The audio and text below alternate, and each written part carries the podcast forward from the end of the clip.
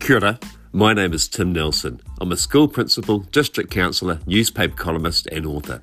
This podcast is all about giving you a daily boost of positivity, my contribution to starting a happiness movement, one small step at a time.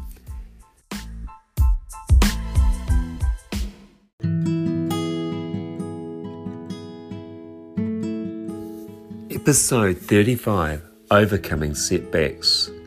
Recently, I shared about how impressed I was when I met with a parent whose child had missed out on being part of an academy.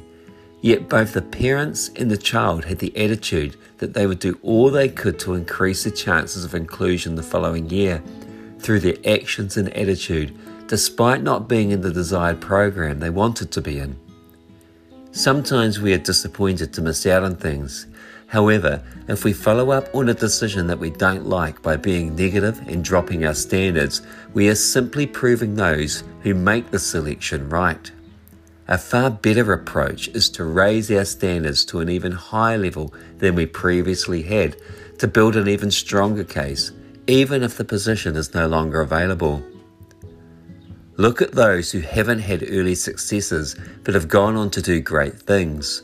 All Blacks who never made their first 15 at college, authors who had their books rejected by countless publishers, politicians who missed out on early attempts at public office.